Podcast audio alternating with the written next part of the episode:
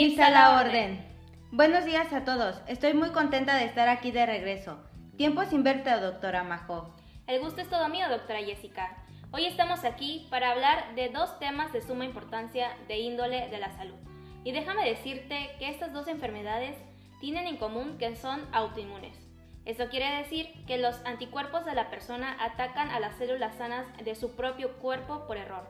Qué curioso, ¿no? Así es, doctora Majo. Tengo que recalcar que no mucha gente tiene conocimiento sobre la existencia de estas enfermedades. Es por ello que el objetivo de este podcast es llevar el conocimiento a todas las personas posibles para que aprendan más acerca de estos temas de salud.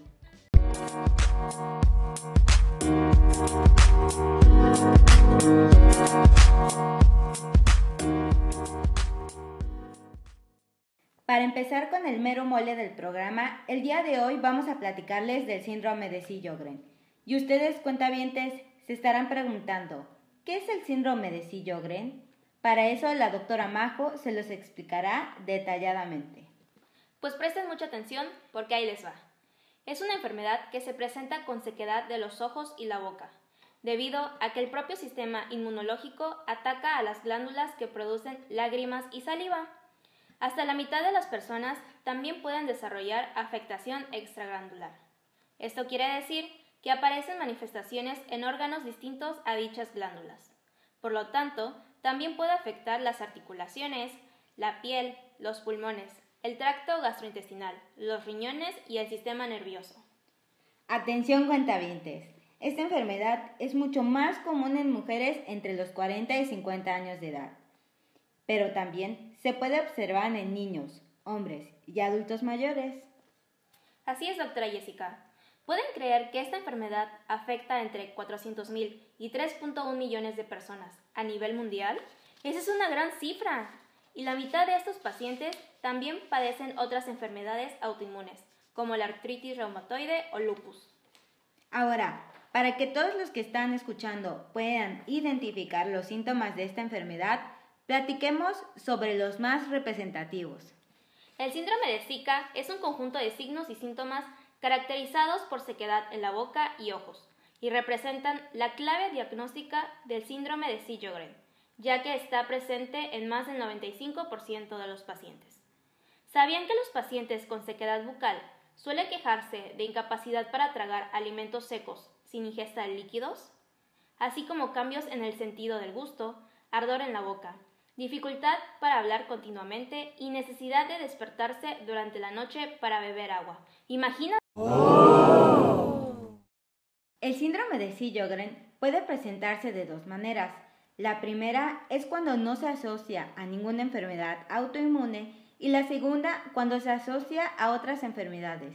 Esto explica la variedad de las manifestaciones clínicas de la enfermedad, ya que también afecta la nariz, el tracto respiratorio, la piel, las articulaciones, el corazón y hasta los pulmones. Bueno, y ahora me imagino que se estarán preguntando, ¿cómo podemos saber si padecemos o no de esta enfermedad? Pues fíjense que es bien sencillo. Es por medio de una toma de biopsia de las glándulas salivales. La muestra se obtiene del labio inferior y se toman de 4 a 5 muestras. Pero díganos, doctora Jessica, ¿qué podríamos encontrar en una biopsia? Pues en términos generales, en una biopsia que es positiva en la enfermedad, encontraríamos focos de células linfocíticas que se infiltran en los tejidos de las glándulas exócrinas, el cual son las que provocan, junto con otros tipos de células y citocinas, la disfunción de las glándulas. Además de la toma de biopsia, también hay otras pruebas que se pueden realizar. ¿No es así, doctora Majo? Exactamente. Para que nosotros como médicos le digamos a un paciente que tiene ojo seco, se requiere realizar una prueba llamada Scheimer, el cual consiste en colocar un papel de filtro en el párpado inferior. Y esta se considera positiva cuando a los 5 minutos la lágrima ha empapado el papel menos de 5 milímetros. Bueno, bueno, creo que todo eso ha sido muchísima información para procesar. Por eso creo conveniente decir los puntos claves para que nuestros oyentes se queden con lo esencial de esta enfermedad. ¿Tú qué dices, doctora Majo? Concuerdo contigo. Y vamos a comenzar por recordarles que el síndrome de Sjögren es una enfermedad autoinmunitaria, multisistémica, caracterizada fundamentalmente por la sequedad ocular y bucal. Recuerden que la gente que padece esta enfermedad no pueden vivir sin gotitas para los ojos. Padecen de fatiga ocular. Son mucho más susceptibles de padecer infecciones oculares y sienten que tienen arena en los ojos. Además, la sequedad bucal los hace susceptibles de padecer caries dentales y dificultad para tragar. Además, ¿qué creen? Lamentablemente, este síndrome no tiene un tratamiento curativo, con el cual nosotros podamos quitarle por completo la enfermedad al paciente. Más bien, solo ofrecemos un tratamiento sintomático, es decir, si el principal problema del paciente son los ojos secos y la boca seca, se prescriben medicamentos como gotas para los ojos que nos ayuden con la resequedad. Para la boca seca, le pedimos al paciente que beba mucha agua y que mastique chicle libre de azúcar para estimular la función de la glándula. Así es. Tampoco hay que olvidar las enfermedades con las que se asocia el síndrome de Sjögren, para que así, si alguien de ustedes cuentavientes las padecen o si conocen a alguien que presente los síntomas, le comente para que pueda acudir a su médico y les hagan una valoración clínica. Es cierto. Y bueno, gente que nos escucha, hasta aquí llega el tema del síndrome de Sjögren. Espero que hasta haya sido de su agrado porque sabemos que no es una enfermedad de la que se escucha hablar todos los días. Totalmente de acuerdo. Ojalá les haya quedado claro y, ¿por qué no? Si hay de algún tema que quisieran saber, haznoslo saber por medio de nuestras redes sociales, arroba MIPS a la orden, escrito todo junto por Instagram. Y en Facebook encuéntranos como MIPS a la orden. Nos vamos a un pequeño corte comercial y regresamos a su podcast favorito solo aquí en Spotify.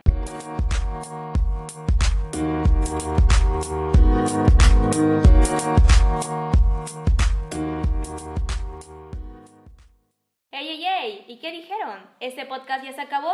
No, señores, aún nos queda mucho por decir y difundir. Así es. Y si se acuerdan al principio, dijimos que eran dos temas de los que hablaríamos. Entonces toca el turno del síndrome de anticuerpos antifosfolípidos, que igual que el síndrome de Sjögren entra dentro del grupo de las enfermedades autoinmunes.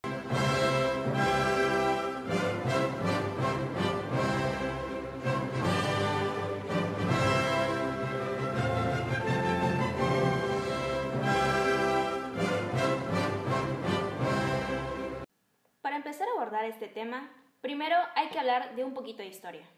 Fíjense que en 1983, Graham Hughes la describió como una forma de trombofilia inducida por autoanticuerpos y caracterizada clínicamente por trombosis, pérdidas fetales recurrentes y trombocitopenia, o sea, plaquetas bajas en la sangre. A que no se lo esperaban, ¿verdad?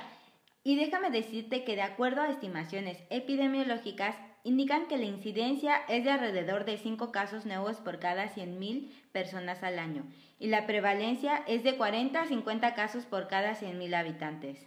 Pero, exactamente, ¿qué es esta enfermedad? Bueno, es una enfermedad autoinmunitaria que se presenta principalmente en mujeres jóvenes. Se forman en la sangre unas proteínas anormales llamadas autoanticuerpos antifosfolipídicos, a quienes padecen este síndrome. Esto hace que la sangre no circule bien y pueda producir peligrosos coágulos en las arterias y venas, problemas para los que los fetos se desarrollen y abortos espontáneos. Además, el síndrome de anticuerpos antifosfolípidos se asocia a otras enfermedades como el lupus eritematoso sistémico y en mujeres embarazadas con la preeclampsia y la insuficiencia implacentaria. Aún no se comprende completamente por qué hay pacientes que desarrollan autoanticuerpos antifosfolipídicos.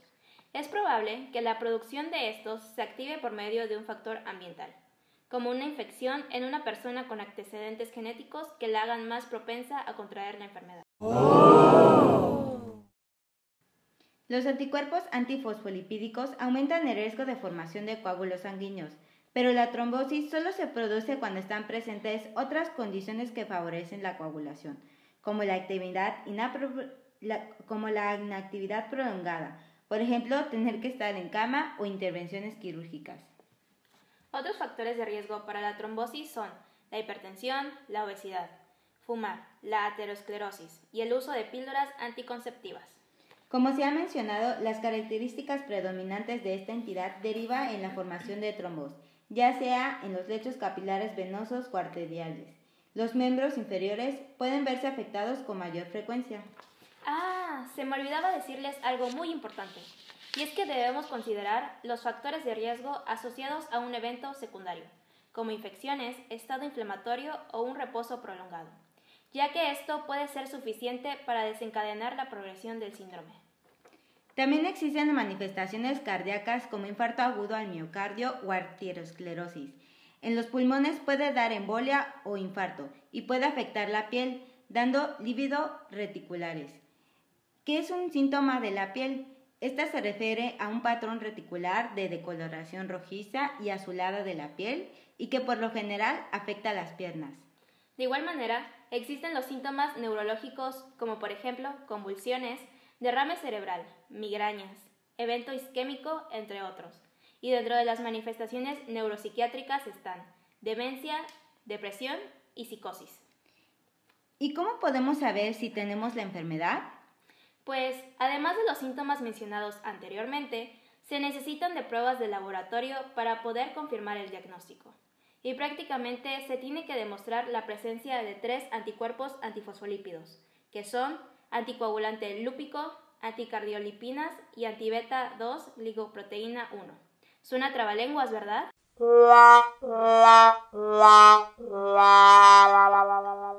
Todo lo que acabas de mencionar se realiza por medio de dos clases de pruebas. Las pruebas pueden variar debido a las diferencias de anticuerpos entre un paciente y otro.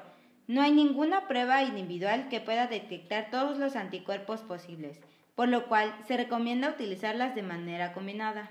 Así es. Por lo menos una de estas pruebas debe dar positivo y confirmarse en dos ocasiones con una separación de no menos de tres meses. En general, cuando más alto es el nivel de la prueba y mayor la cantidad de pruebas positivas, mayor es el riesgo de que aparezcan síntomas. Es importante recalcar que el hecho de tener resultados positivos en las pruebas no constituye un diagnóstico de síndrome antifosfolipídico si no hay coágulos. Repito, no constituye un diagnóstico de enfermedad. Hay gente sana que tiene estas proteínas coagulantes en la sangre y que nunca padece un coágulo en su vida. Y bueno, cuentavientes, este podcast está llegando a su fin. Pero no podemos irnos sin antes recordar los puntos más importantes de esta enfermedad. Hay anticuerpos antifosfolipídicos presentes en un 15 al 20% de los casos de trombosis venosa profunda y en un tercio de los accidentes cerebrovasculares en personas de menos de 50 años. Los anticuerpos antifosfolipídicos son una causa importante de abortos espontáneos recurrentes y complicaciones en el embarazo cuando no se halla otra causa. El diagnóstico y tratamiento son muy importantes. Una vez diagnosticada la enfermedad, un tratamiento adecuado previene la reaparición de los síntomas en la mayoría de los casos. Lo fundamental del tratamiento es prevenir la formación de coágulos mediante medicamentos anticoagulantes orales o antiplaquetarios. Deben abordarse los factores de riesgo de la trombosis.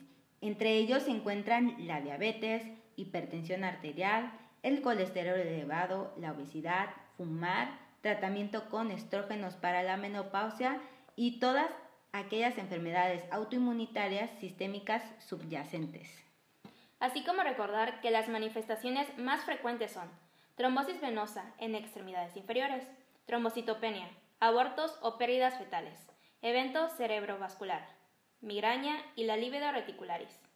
Y las menos frecuentes, enfermedad valvular cardíaca, anemia y partos pretérmino, es decir, que el bebé nazca antes de tiempo y enfermedad coronaria.